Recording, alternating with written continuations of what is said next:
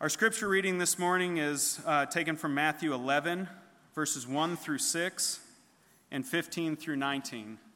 Um, in the black Pew Bibles in front of you, that's page 816. Matthew 11, 1 through 6, and 15 through 19. When Jesus had finished instructing his 12 disciples, he went on from there to teach and preach in their cities. Now, when John heard in prison about the deeds of the Christ, he sent word by his disciples and said to him, Are you the one who is to come, or shall we look for another? And Jesus answered them, Go and tell John what you hear and see. The blind receive their sight, and the lame walk. The lepers are cleansed, and the deaf hear. The dead are raised up, and the poor have good news preached to them and blessed is the one who is not offended by me. He who has ears to hear, let him hear. But to what shall I compare this generation? It's like children sitting in the marketplaces and calling to their playmates. We played the flute for you, and you did not dance. We sang a dirge, and you did not mourn. For Jesus came neither drink, uh, eating nor drinking, and they said, He is a demon. The Son of Man came eating and drinking. They said, Look at him, a glutton and a drunkard, a friend of tax collectors and sinners. Yet wisdom is justified by her deeds. This is the word of the Lord. Morning, my name is Brian Sorgenfrei, one of the pastors on staff, and uh, really thankful you chose to be with us this morning. Uh, we are walking through the Gospel of Matthew this semester, and what we've been trying to say every week is that Matthew is saying that Jesus is the long awaited, expected Messiah, our hero that's coming to rescue the whole world.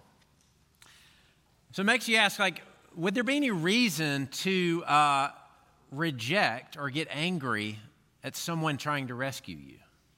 And the only two things I could come up with, the reason you would kind of reject a rescuer is if you don't really think you need help, or the way that they're trying to rescue you is different than you expect.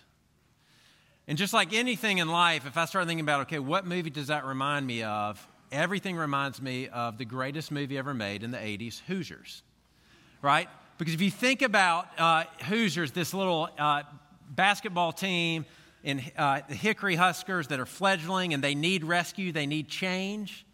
And so they bring in this coach, Gene Hackman, Norman Dale. It's interesting because the premise is they know they need change, they know they need help. They say they're open to it. But when this coach shows up and starts asking things of them and starts doing things differently, starts saying like five passes before you shoot, though they say they want to change, everything that he does, they keep resisting. And so, you know, by about halfway through the, the uh, movie, you start realizing they say they want a hero, but they keep rejecting him because they've got their own agenda. And this passage that Tim read for us, I think that's a little bit of what's going on because it's, it's people who are saying they are following or they want a hero, but one person is getting disappointed by him, and the crowds are actually begin, being offended. And what I want to press on this this morning is this Will you and I admit our need of rescue and trust Him for it? Because if you will admit that, what at some point the, the salvation that Jesus brings, at some point it's going to probably confuse you. It might even offend you. It definitely will offend your pride.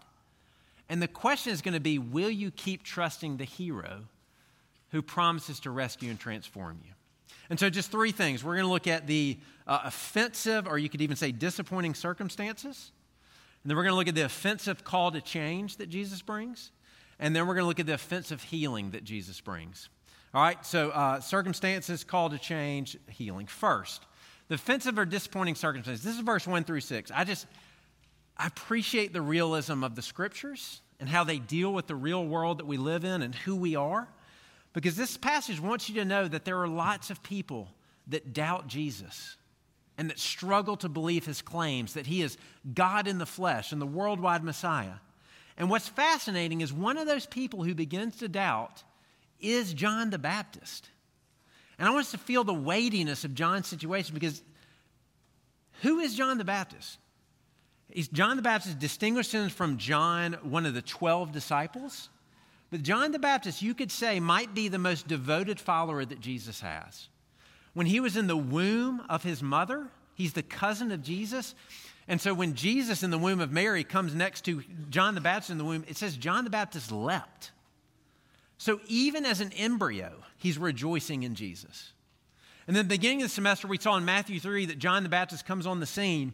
So devoted is he. He's dressed like a, like a prophet out in the wilderness, calling the religious leaders of the day vipers and telling everybody that they need to be baptized, repent of their sins, that every part of everyone needs to be cleaned because Jesus is here, the Messiah. And then John the Baptist baptizes Jesus. And when he baptizes Jesus, he hears God the Father's audible voice say, This is my son in whom I'm well pleased. That's John the Baptist.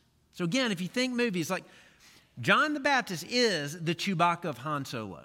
Okay? He is the Dr. Watson of Sherlock Holmes. He is the goose of, uh, you know, of Maverick. Whatever like sidekick that you can think of that devoted everything to follow this person, that's John the Baptist. And yet, something happens to him over a period of time that makes him doubt the very identity of the person that he's entrusted himself to. What could make John the Baptist start to doubt? Well, it's the disappointing and dark circumstances that have enveloped his life since he started following Jesus. See, John the Baptist so devoted to Jesus that King Herod abuses his power to take his brother's wife, and John the Baptist calls him out on it and courageously does. And Les will pick this up in a couple weeks. And, he, and so he gets put in prison and will eventually die. And so that, that's the circumstance that John, who proclaims Jesus the Messiah, Messiah, finds himself in such a tough situation. He's so discouraged that he begins to doubt, that he sends his disciples to Jesus and says, Are you actually the one? Or should I follow another? He is wondering if he's hitched his, his, uh, his horse to the right wagon. So offensive and discouraging are his circumstances because what he thought his life would be like following Jesus is so different that he actually doubts. And again, you know this is how doubting works in all of our life. Nobody doubts something their choices because circumstances are good. It's always because circumstances are discouraging, right? I worked in campus ministry with RUF for a long time, and it was just a common theme, let's say at Ole Miss. Four weeks before the semester would start, all Ole Miss students confident that Ole Miss would be the best fit for them. Six week into the semester, it was almost like you could hit replay on the tape. This is what would happen. There'd start being questions about, I don't know if Ole Miss is the right place for me. Why? Because I'm lonely and I thought I'd have friends because class is more overwhelming than I thought, because the Greek system isn't what I thought. It was all these discouraging circumstances that made people think, wait, maybe I made the wrong choice. Maybe I'm not where I'm supposed to be. See? It can be with, that could be true of, of a job, of friends, or whatever it is. But discouraging circumstances make you question your choices. And that's what John the Baptist is, is happening. It's happening to him because he's been boldly telling people Jesus is the worldwide hero. He's the one that's going to set the world to right. To him, that means that he's going to dismantle all of the evil, oppressive powers like Rome. He's going to expose the religious hypocrites, take them out of power. And yet, years after Jesus comes on scene, the evil powers of Rome has not been dismantled. Actually, they have him in prison. The religious hypocrites of, of Jesus' day have kind of been exposed, but they're still in power. Nothing is lining up with how John the Baptist thought his life would play out as he followed Jesus as the Messiah, and it feels so backwards that he begins to doubt. He's actually tempted to give up on Jesus and look for another. And I just think Jesus' interaction with John the Baptist, who is doubting, I think, I think it should be encouraging us, uh, to us all. And Ricky Jones helped me with this application here because think about this. If John the Baptist, the devoted one, found himself doubting, shouldn't that at least encourage you if you find yourself doubting? Because I think the scriptures actually, they, they might surprise you at how they view doubt. Doubt, on the one hand, is it's never glorified. Uh, it's, it's, it's, doubt is never this thing that's prized as if you kind of sit in skepticism or questioning all your life. You've got this kind of uh, uh, uh virtue, kind of like our, our culture says. But also, doubt is not like some skeleton in the closet to be ignored and be ashamed of if you're a Christian. It's never demonized. No, the Bible is actually refreshingly honest, I would say, about doubt and about how prevalent it can be.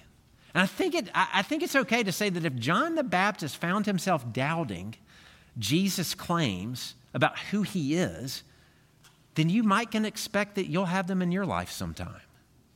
That doubt can actually be an expression of exploring your faith. It really can be.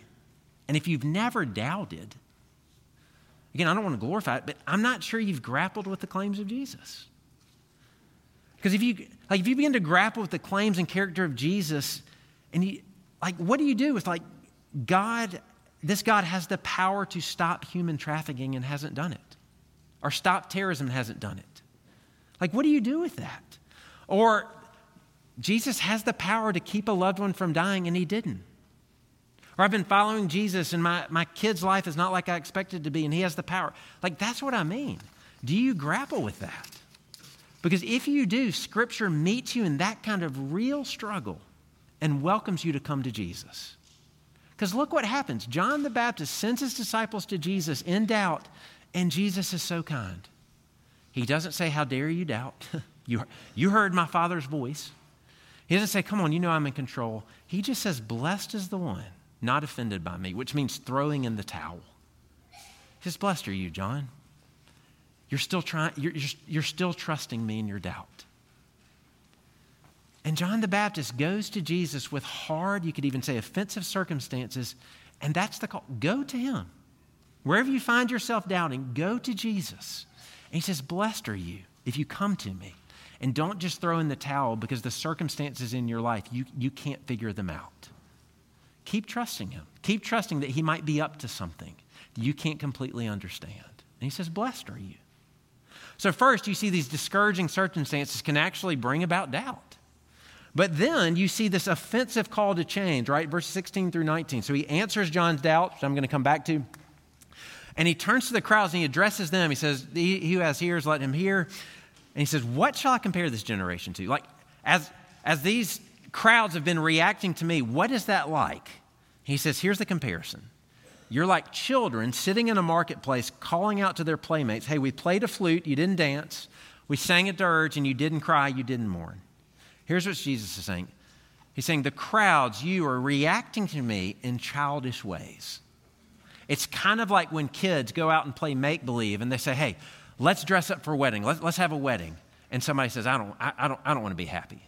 And she say, okay, let, let's, let's, let's, let's play make-believe funeral. And that same person says, I, don't want to be sad. Right? At some point, it's saying, I don't think you want to be involved with this. And we all know this, right? You've experienced something like this before. It could be, you, you know, you and your group of friends might want to go eat somewhere, and somebody says, I'm up for anything. And you say, All right, let's go to South Depot. And the person's like, ah, we go there all the time. I'm kind of sick of that place. Like, okay, let's, let's, you know, let's go to Taylor Grocery. I'm like, ah, it's too crowded. We'll have to wait in line. Like, okay, let's go to Handy Andy. It's not crowded on a Friday night.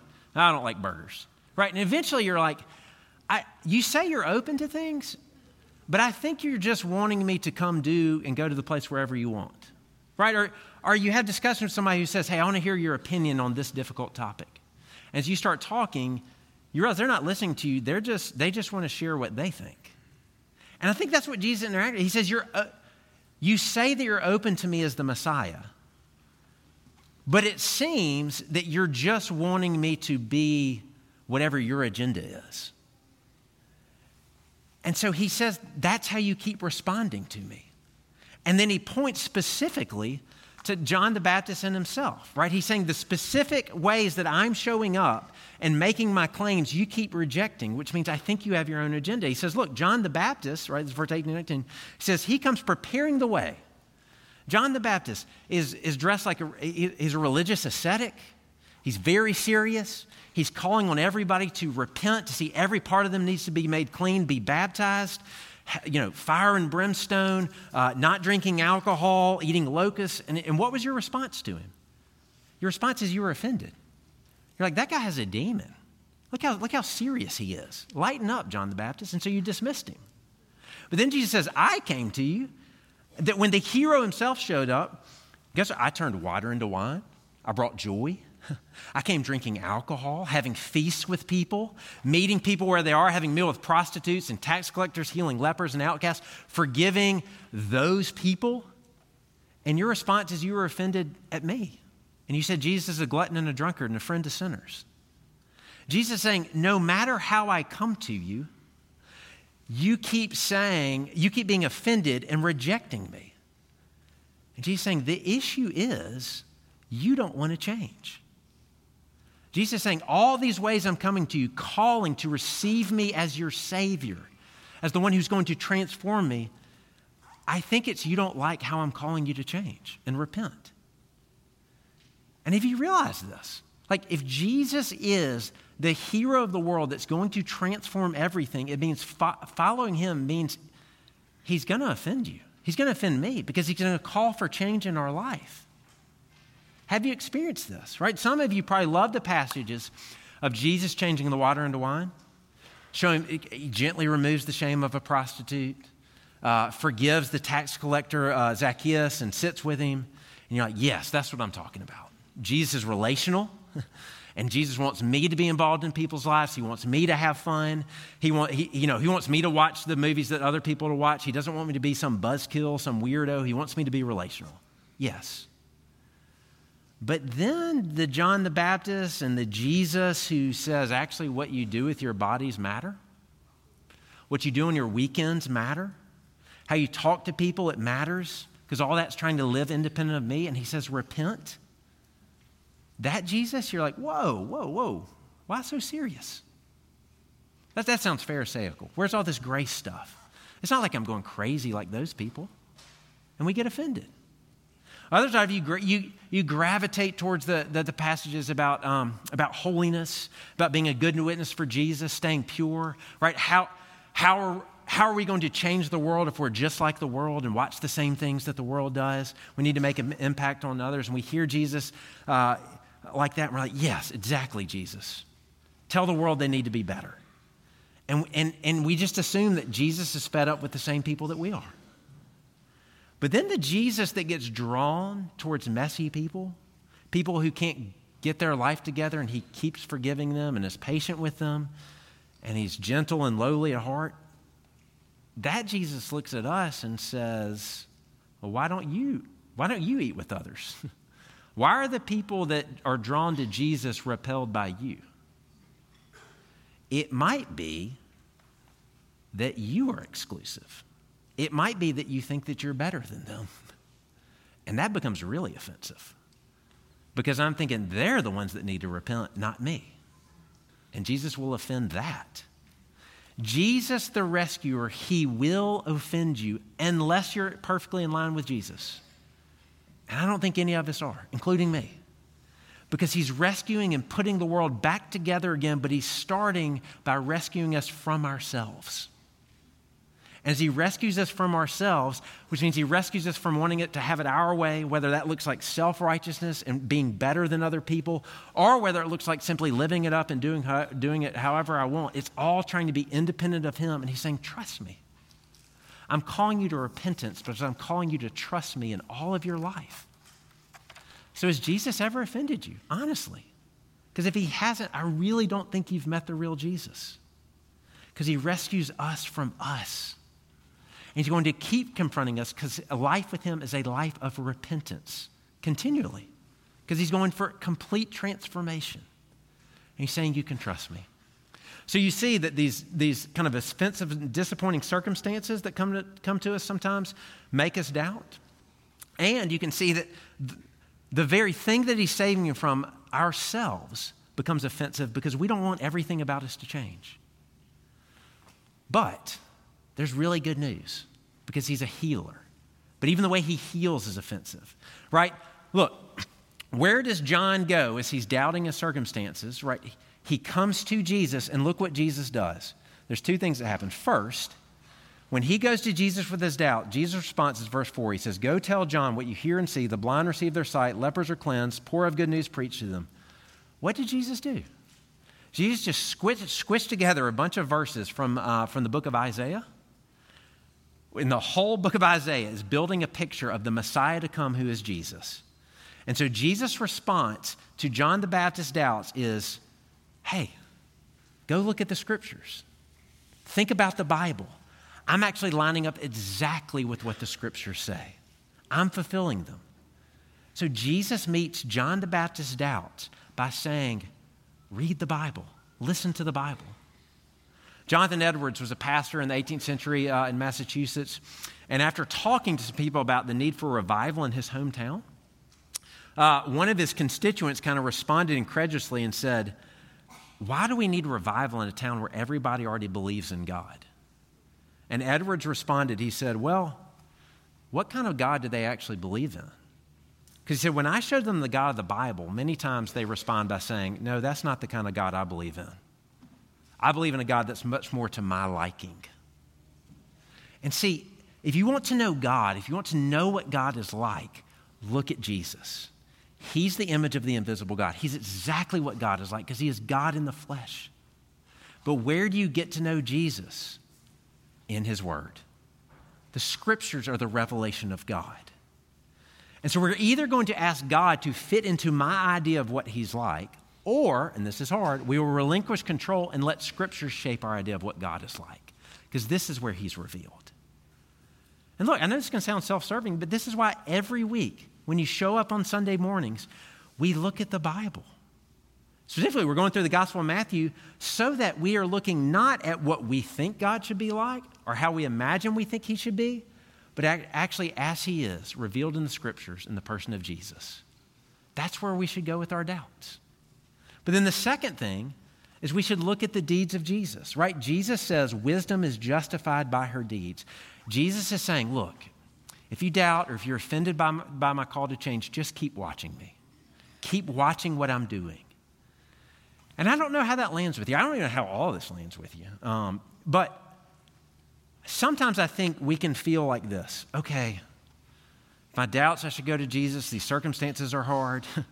Jesus, it's a life of repentance. He keeps calling me to change. It kind of feels one sided. Why am I always the one that's having to go to Him? Why am I always the one that has to adjust? Why am I always the one that's having to change? Why can't God adjust to me? Well, I don't know if you ever heard the story. You can go look this up. His name's uh, Witold Pilecki. He was a Polish officer during World War II and uh, a non Jewish person. Yet when he started discovering uh, during World War II the atrocities that the Nazis were doing in their uh, concentration camps, their death camps, he had such compassion he decided he needed to do something about it. And what he did is he took the papers of a dead Jewish man and he forged them so that they were his identity. And then he let himself be discovered by the Nazis so that they put him in a concentration camp. And there, from the inside of a concentration camp, a non Jew who made himself a Jew essentially started smuggling people out. And he did it for so long and he stayed for so long that finally his life ended by being beaten and killed by the Nazis. And when you hear that, I don't know how that lands with you. When I hear that, I think, what a hero. And what in the world would make somebody adjust their life so much that they would become like that so they could set people free? And look, I'm just going to kind of end by saying if Witold uh, Pilecki is a hero to you, and he should be, you haven't seen anything yet. Because the extent that God is going to adjust to rescue me and you is mind boggling. this is what Matthew's been telling. The beginning of Matthew says that God, this God of this universe, adjusts so much that he becomes a baby and is born of Mary and makes himself dependent on his mom's milk. And he's born uh, into a poor family and walks this earth as a, as a poor man. He's stooping so low that he, he has calluses on his feet. And then it gets more offensive because as you get to the end of the book, which we're going to get to uh, this spring, he lets himself be hung on a cross. The most offensive circumstance you could imagine is an innocent man being executed, publicly a symbol of shame. But it gets even more offensive. He's doing that because he takes my sin and my shame and your sin and your shame upon himself. So he gets treated as if he's me and you. This is the adjustment that God makes. this is the ultimate offense. Because when I look at the cross, so offensive is the cross that it says he is dying like that because of who I am. that my real self is that offensive and that full of shame that when it covered Jesus, it killed him. It really is that offensive.